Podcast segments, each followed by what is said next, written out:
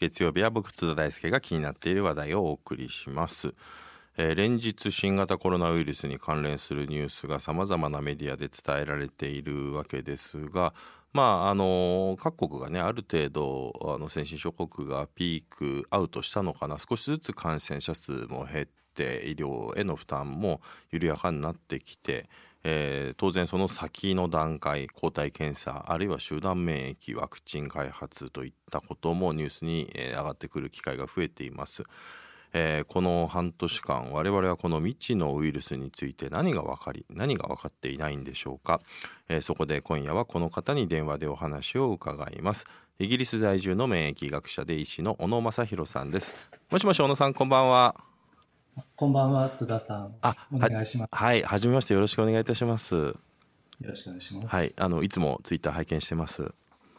あありがとうございます。はい。えっと、小野さん、この世界大学ランキングで常に上位にランクされるイギリスのインペリアル・カレッジ・ロンドンで、えー、免疫制御などの研究をされているんですけれども免疫制御とは一体というですねリスナーも多いかと思うのでちょっと素人にも分かりやすく説明するとどんな研究か教えていただけますか？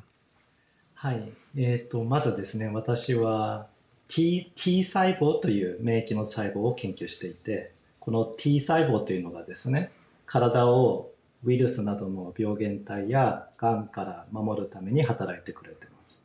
ところが、これがうまく働かない時や、逆に働きすぎて暴走して体を傷つけてしまうことがあるんです。例えると T 細胞にはアクセルとブレーキがいくつもついていてですね、これを微妙に調節して、で、それでがんや感染症で働いてるんです。これが免疫制御という研究でこれを研究していますなんかあのこの新型コロナでですねやはり重症化しかも重症化するのが急に重症化してそれの対策がまあ追いつかずになくなるというケースも多いと思って、まあ、そういう時にまあ我々ニュースを見ているとあのサイトカインストームっていうねあの言葉とかが結構ニュースでも出てくることが増えたんですけれどもこのサイトカインストームというような現象とこの T 細胞も関わっているということですかね。はい、往々にしてサイトカインストームは T 細胞の異常な活性化で始まるんです。ですから、えー、はい、大きく関係しています。ああ、なるほど。これあのー、まずですねイギリスのこの感染状況について伺いたいんですけれども、まあ、本当にこの先進諸国で、えー、まあいろいろな多分、まあ、医療状況とかねあの公衆衛生だったりとか、まあ、いろんな多分条件があの違って、まあ、この感染者そしてまあ感染による死者の数も大きく差が出てるわけですけれども。うん、今この新型コロナウイルスの感染者数ではイギリスは世界第5位そしてまあ死亡者がまあどんどん増えて今5万人近くまでなっているという状況でまあロックダウンもえーまあ、まだあの緩和はされてますけれども少しあの継続をしていってるような状況で、えー、今イギリスのこのコロナの状況というのは多少は落ち着いてきてるんでしょうか？はい、えー、以前に比べますと随分落ち着いてきてですね、えー、むしろそのなんて言ったらいいか封鎖緩みというかあの、まあ、実際封鎖も緩くなってきてはいるんですけれどあの外も人手が多くなってお店も少しずつ開いてきていますし、えー、だいぶ普通の状況に近づいたような雰囲気にはなってきてはいます。うん、ただ逆にまあマスクしている人がいまだに非常に少数だったりと、えー、少し気になる点もいくつかあるんですけれど。これあれですかねあのやはりまああのアメリカやヨーロッパだとあまりマスクをねする日常的に日本のようにねマスクをする文化がないということもあるんでしょうけどやはりこういったコロナがあってもなかなかマスクが入手しにくいっていうことも大きいんですかね？えー、そのイギリスの政府は何でもいいって言ってるんですねスカーフでも何でも。でやはりそれはしたことがないことをなかなかできないっていうことなんだと思うんですけれども。えまあもちろんその仕事で必要な方々はみんなちゃんとしてますから、あの病院で勤めてる方、あるいは、ね、あのお店で働いてる方など。ですからまあそのやる気の問題だとは思います。うんあのそんな中ですねあの小野さん、まあ、この世界中がねこの新型コロナというまだあのよく分かっていない、えー、この新しい、えー、この感染症に右往左往してるわけですけれども、まあ、小野さんのずっと研究されてる分野で相当かぶってくるこういった感染未知の感染症が出てきて、まあ、本当にあのおそらくもうこの半年間さまざまな論文読まれて研究して今もまさにその真っ只中だとは思うんですけれどもこの半年間を振り返ってある程度あこういうものかなっていう形であの新型コロナの実態が見えてきた部分っていうのはあるんでしょうか？はいそのだいぶ半年前よりは分かってきましたね。そのあおそらく一番大事な点はですね、その先ほども少し津田さんが触れられましたけれど、重症化するときにその問題になっているのは免疫の暴走だということはかなりはっきりしてきました。うん、でだから逆に言うとその免疫さえうまく抑えることができたら重症化も重症化してもうまく治療することができそうだという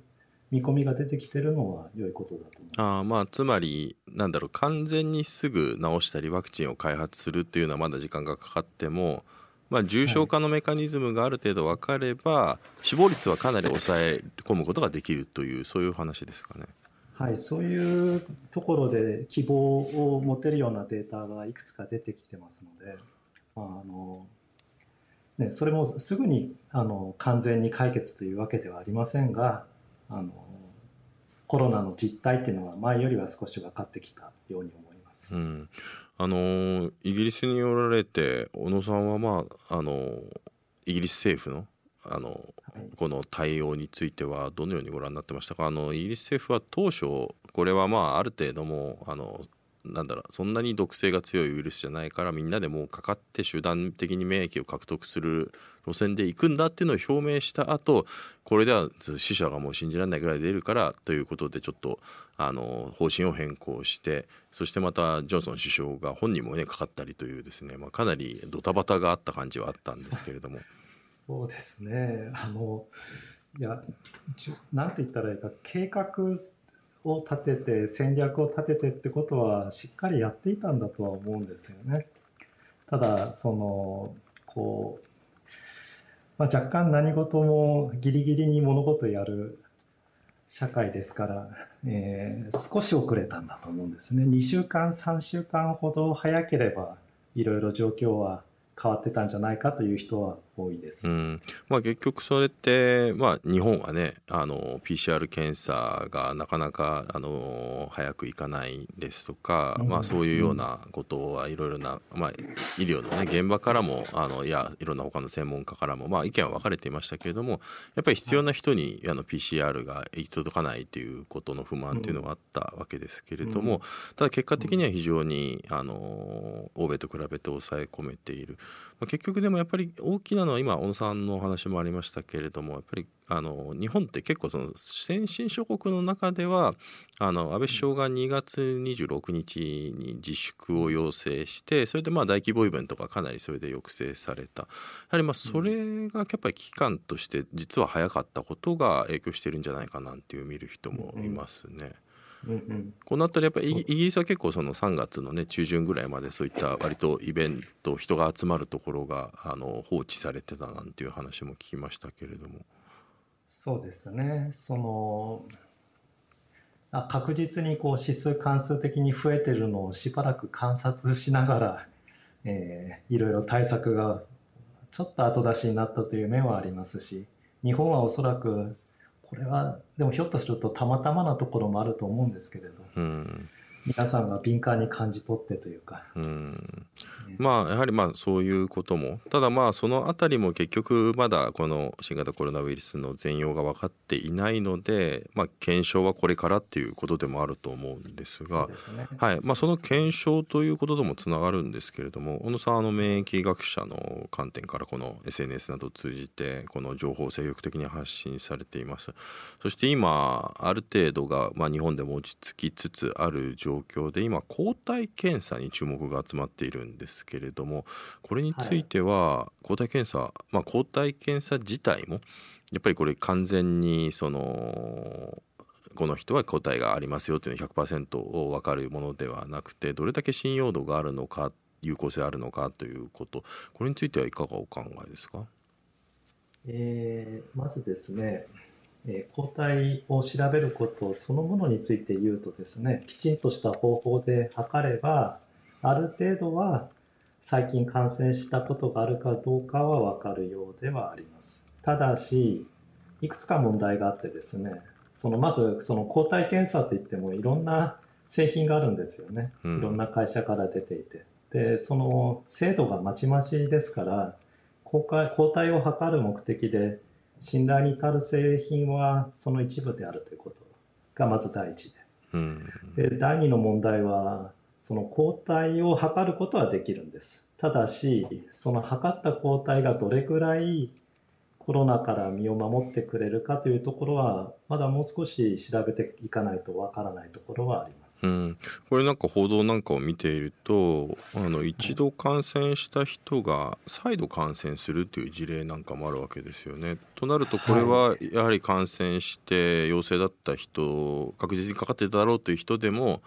その後、抗体ができるわけではないということなんですかね、これは。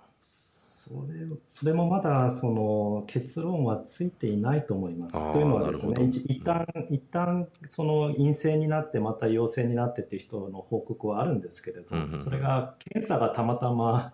間違ったのか、あるいはそもそもその血血を仕切ってなかったという可能性もありますああ、なるほど。で、だからちょっとぶり返しという可能性もあるわけです。その辺がまだ分かっておりません、うん、そうかいずれにせよそれも分からないから確定的なことも言えない。だからまあそうするといや一度かかっても抗体はできないみたいよみたいなことも言えないわけですね。そうですね。そのそもそも抗体だけで見ていいかどうかもわからないところもあるわけですから、そのやや慎重になる必要性はあるかなとは思っています。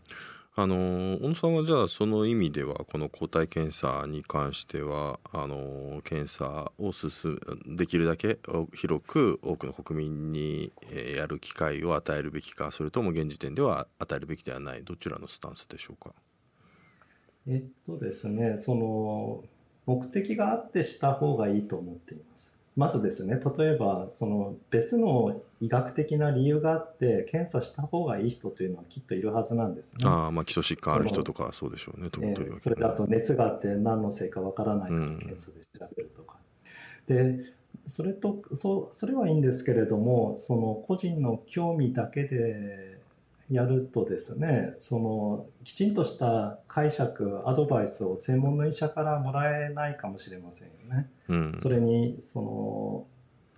検査の特性がわからない検査を使ってしまうとそれの抗体が出たと言ってもそれは検査で出ただけで本当は役に立つ抗体が体の中にないかもしれません。そんなことになるとですね逆に抗体があるから大丈夫と思って気が緩んで生活してでも本当は防御免疫はなくてコロナに感染してとなってしまったら大変ですよね。でそれくらいだったらその検査せずに用心してた方がいいのではないのかなと思っています。なるほど。まあ、必要性の高い人に、えー、そしてそこに検査することに有効性があるところに絞って精度の高いこの抗体検査をえー、提供していく、まあ、それが望ましいということだと思うんですがこれでもあれですよね。あの実際に、まあ、この中長期的に就職に向けて動いていく時に抗体検査が重要な役割を果たすのは間違いないと思うんですが大体まあそういった今小野さんがおっしゃったようなあの精度の高い、えー、抗体検査を、まあ、広く多くの人にあのが利用できるようになるにはどれぐらいの時間があと必要というふうに予測されますか、えー、抗体検査そのものは、えー、それなりにいいものができてきてはいますけれどもその検査の結果の意味をもう少しはっきりさせてからの方がえー、検査のする検査をすることに価値が出てくると思います。でそれまでにおそらくまだ半年から1年ぐらい見た方が良いのではないのかなと思っています、うん、あのこの抗体線検査とも関わってくる話でやはりこの集団免疫がすごく気になるんですよね、はい、この出口戦略として集団免疫も語られていますけれどもこれの有効性がどこまであるのか、はい、まあ、実際集団免疫戦略をとってあまりロックダウンをしなかったこのスウェーデンも、まあ、なんていうかあのかなり死者は割と人口当たりの死者数も多いですし、まあ、この辺りも含めて集団免疫という戦略現時点ではどのようにお考えですか？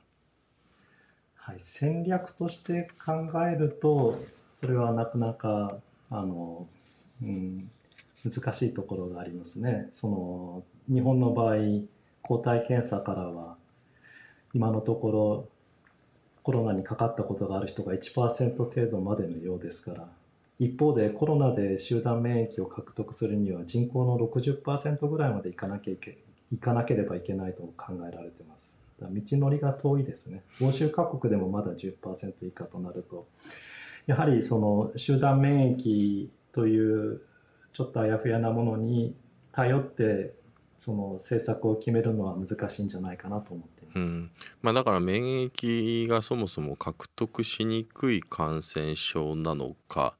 ということが疑われるけれども、はい、それもまだはっきりとは分かってないという状況ということですもんね。あとそのもう少しだけですねそのだいぶ検査の方法はできてきていますしどういう細胞が大事かも分かってきてるのであと半年1年ちょっと辛抱して見ていただくとだいぶ分かってくるんじゃないかなと思います。うん、なるほど。えっとメールリスナーのメール一通読ませてください。小野さんへの質問ですね。えグリーン、はい、グリーンアースさん、えー、新型コロナウイルスは感染しても発症せず他人に移してしまうことが一番厄介だと思います。発症しているしていないというのは感染力に差があるのか発症しないまま自分の中のウイルスは消えるのかまた他にもこのように発症しないまま感染が広がるウイルスはあるのかをお聞きしてみたいですということでした。いかがでしょう？はい、えーと、無症状でも確かにそのウイルスを移すということは、えー、言われている病気ですね。えー、ただおそらくその無症状の人よりは症状がきっちりあってで、え咳や、え熱がある人の方がウイルスの量は多いのではないかとつまりより感染させる力は強いのではないかと、え考えられてはいると思います。うんえーあのー、まあ、今回のねこのウイルス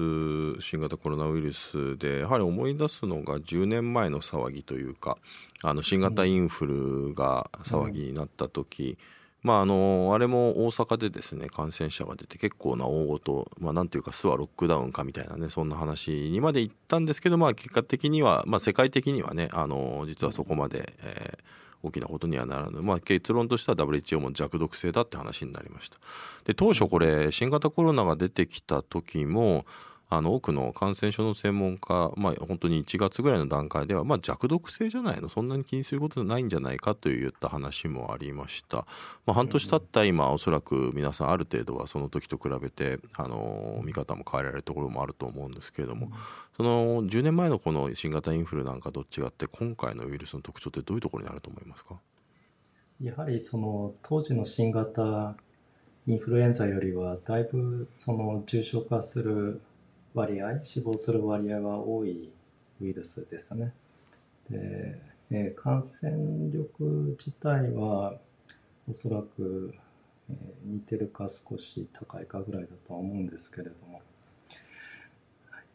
これあのーまあ、世界各国でですね総力を挙げてワクチン開発が進んでいます、まあ、ワクチンとまたいわゆる重症化を抑えるような治療薬っていうのはあの似て非なるものではあると思うんですけれどもこのワクチンの状況そしてまた治療薬のあの最新の状況というのはどういう感じなんでしょうか？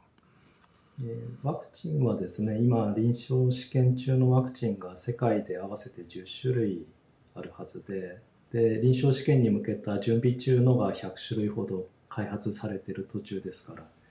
まあ、そのたくさん準備はされています。で治療薬も同様にあのいろいろなことが試されているところですね。うん、その中で、えー、かなりこれはいけそうだっていうような兆しがあるものもあるんでしょうか、えー、その臨床試験の程度から言ってその進み具合から言って先行しているワクチンはいくつかあります。うん、でイギリスのものではオックスフォードのワクチンが、えー、だいぶ進んでてもうすぐその臨床試験の最終段階の第3層試験というのに入ることになっていると思います。あこれオックスフォード大学が先行している理由はどこにあるんでしょう？でそれはですね彼らたまたまなんですけれどその昨年ぐらいまでその今回のコロナとよく類似したウイルスである中東呼吸器症候群 MARS というウイルスに対するワクチン開発をしていたんです。あなるほどでそれをそのまま使って、えー、早くワクチンを開発している状況です。うんあのワクチン開発やはりまあ気になるのは、まあ、臨床試験があって、まあ、それもいくつかのステップがあって、まあ、できたらできたでそれを必要な人に届けるというのにはまた時間がかかってやはりそこには1年2年ぐらいかかるんじゃないかという話もあるんですけれども今後どういったところが焦点になっていくんでしょう？そうですね。まず最初にですねその先ほど言いました通りかなりたくさんの種類のワクチンが開発されている途中なんです。まあ、ゆえ、まあ、いい、ポジティブに言うと、これは数打てば当たるということで、えー、期待は持てるわけですけれど、えー、同時にですね、その効果がなくて、あるいは副作用が大きくて、途中で開発が断念されたり、あるいは開発された後なったけれど後で供給を止めるようなワクチンも出てくるかもしれないですね。ですから少しその期待はわかるのですけれどもあの少しゆっくり落ち着いた目で安全を確認して、え科学的手続きをしっかりされてるものを世に出していくというのが大事だと思います。うんこれでもうまあむしろあもあの他方で、えー、このいわゆる重症化を抑えるようなこういった治療薬もこれもいろんなね多分さまざまな薬がテストされててまあ、ストレステロイドが効くんじゃないかとかね、まあ、もう我々ニュース見て、と、医療系のニュースサイトとかでもいろんなものに効果あるみたいなねニュースが出てきて。一体どうなんかこれのニュースだけ見ているともう結構なんか治療できるんじゃないかななんて感じもするんですけれども。ああいったあの医療系のニュースで効果が認められたみたいなニュースっていうのはどれぐらい我々は希望を持って聞いていればいいんでしょうね？そうですね。やはりその、えー、はっきりとした数字で論文になってデータが信頼できるところまでいったものを、えー、信頼して聞くべきでしょうねあのニュースに出てくるものはそのようなものだけとは限りませんから。うんやはりまあただこれワクチンの開発よりかは、まあ、重症化を抑えるようなこういった治療薬の方が早くあの有効な形で安全性もある程度担保されて市場に流通する可能性は高いということですかね。えー、その先ほど言いましたけれどもその、まあ、あの津田さんもおっしゃったステロイドはですねあの長いことみんな使ってきた薬ですからあのでそれで重症化の回避に、えー、役に立つデータが出てきていますのでかなり希望は持てるとは思います。同様の治療法も出てくるでしょうけれども、まあ、それもやはり臨床試験は同じようにやってますから、ワクチンより必ずしも早くなるとも限らないかもしれないです。あまあやはり、まあ、いろんなものがまさに数打てば当たる状態でやられているっていうことなんですね。はい、でもそういうお話を伺うとやはり、まあ、あのイギリスのから日本の状況を見ていてまあ、気になっていること、まあ、特にね日本だとあの現政権がアビガンにねかなり過度な機会をあのしているんではないか,、まあ、そこにかなりの金額を投入っていうことは医療資源がそこである意味で言うと一か八かのあの賭けをやっているような胸も見えるんですけどこれについてはあの免疫学者の立場からどのようにお考えですか？そうですねそのやはりそのプラン A、プラン B、プラン C とこう、いくつも用意していくのが、あの、理想的だと思います。一つにかけるのは、どのアプローチでも、やはりコロナが分かってないことが多いですから、あの、危険なのではないかなと思います。うんその中で、えー、小野さんの立場から、まあ、これ日本だけに限らないですけれども今後やはり第2波ね第3波もおそらくまあ来ることは間違いないと言われて、まあ、またさらには、まあ、例えばワクチンができたとしてもあの感染症ウイルスは突然変異もありますから突然変異があることで、えー、またあのある種振り出しに、ね、戻るようなことも考えられて今後やはりこの予防の観点からもあるいは拡大をさせないためにあの政策的にできること何か提言などありましたら教えていただければ。えーと、まずですねその、まあ、そういうウイルスの変化などのいろいろな問題っていうのはやはりその我々科学者もよく認識はしていてですねですからその今あの話題になっているようなワクチンや治療薬がうまくいかなかったとしてもそれでもあの少し遅れてでも有効なものを届けようとしてはいますからそのあたりこの視野広く見ていただけるとですね、えー、良いのではないかと思っています、うん、特にその政策的な面では。うん、で、えー、あとはそのまあ、その一般的な状況ですねその封鎖や自粛とかということもついて言うと、えー、やはりその第一波の経験っていうのはそのよくかみしめて分析して次に役立てるのが大事ではないかなと。だまあここでまあ日本がうまくいったと言ってただそこで思考を止めてしまうのではなくイギリスはあの死亡者が多かったというだけであのそこに執着するんじゃなくてですねそのどういう形で次の第2波に準備できるかというところを冷静に議論できたらいいなと思ってます。まあ、今回あの新型コロナがこういう形で世界中にね、まあ、あのものすごい勢いで、まあ、グローバリズムの影響も大きいと思うんですけど拡大した。はいまあ、これによってやっぱりあのみんなで抑え込まなきゃいけないということでおそらくそういった医療関係者科学者の人たちの国際的なこういう情報共有みたいなものも進んだ面っていうのはあるんでしょうか？そうですね。昔いや昔から我々は情報共有してたんですけどもこのコロナになってある意味そのこういう Zoom とかあのいろんなウェブサイトあるいはその論文出版前の論文を共有するというような形で以前よりもかなり早く情報のやり取りをするようになった印象はあります。うんこれはあの小野さん免疫学者あるいは T 細胞の研究者としてこの新型コロナウイルスというのはどんな存在まだ研究しがいのある存在というと変ですけれどもかなり難敵ですかこれは？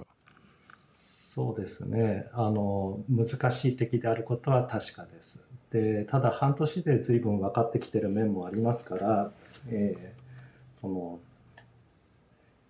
恐れすぎることなく我々研究者からも恐れすぎることはなくそのいつも通りの平常心であの分析して研究していきたいと思って。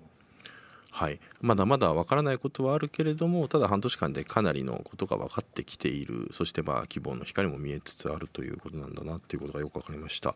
えー、そろそろお時間が来てしまいました。小野さんどうもありがとうございました。ありがとうございました。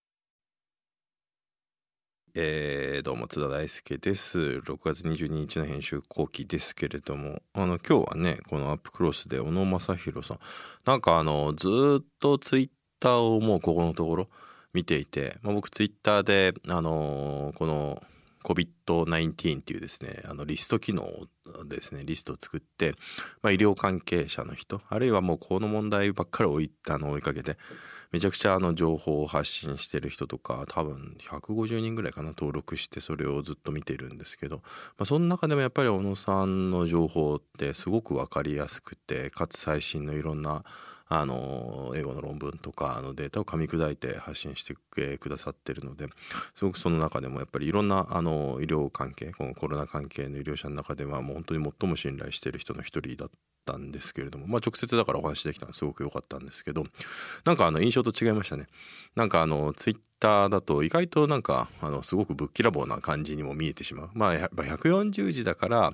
なんかあのそうなってしまうんだなっていうんでなんかお話ししてみるとすごくなんか穏やかでかつやはりまああのすごく科学者たる態度というかあのいわゆるテレビのコメンテーターみたいな分かりやすい話ではなく分からないことは分からないしかしまあこういうことが見えてきたっていうことを、まあ、すごく淡々と、おっしゃっていたのがすごくあの印象的でしたしまた何ていうか小野さんへのなんか信頼も高まったななんていう感じもしました。まああの多分本当に最後にねおっしゃられてたことがあのほとんど全てなのかなとかなりまああの難しいウイルスではある。そして弱毒性というのとはちょっと違うウイルスでもあるし対応が難しいウイルスだけれどもしかしまあこの半年間で、ね、だいぶいろんな知見も共有されてきたのであのそんなにあの焦ることはないと。ただやはりまあワクチンとかこの重症化のこの治療薬っていうのはまあそこそこやっぱりこれから時間もできるだろうし過度な期待は禁物であるということで、まあ、結局まあまとめるとあの状況はこれから良くなっていくけれども、まあ、結局時間はかかるので、まあ、ある程度やっぱりもうウイルこのコロナと付き合いながらやっぱり自衛をしていくしかないというですね、まあ、そういう結論になっていくのかなとは思いましたね。ただやっぱりああいうあの専門家の方がねやっぱ折に触れいろんな情報を出してくれることで我々の心構えとか不安っていうのもやっぱり減っていきますからまあ、それをもとにあのまたああいった専門家の知見を分かりやすくいろんなところに伝えていくそういう仲立ち的な存在も重要になるのかななんてことも思いました。まあ、あのこの問題も追いかけていきでしょうし「ジャム・ザ・ワールド」でも引き続き追いかけていきたいと思います。ということで、えー、編集後期でした。お疲れ様でした。また来週。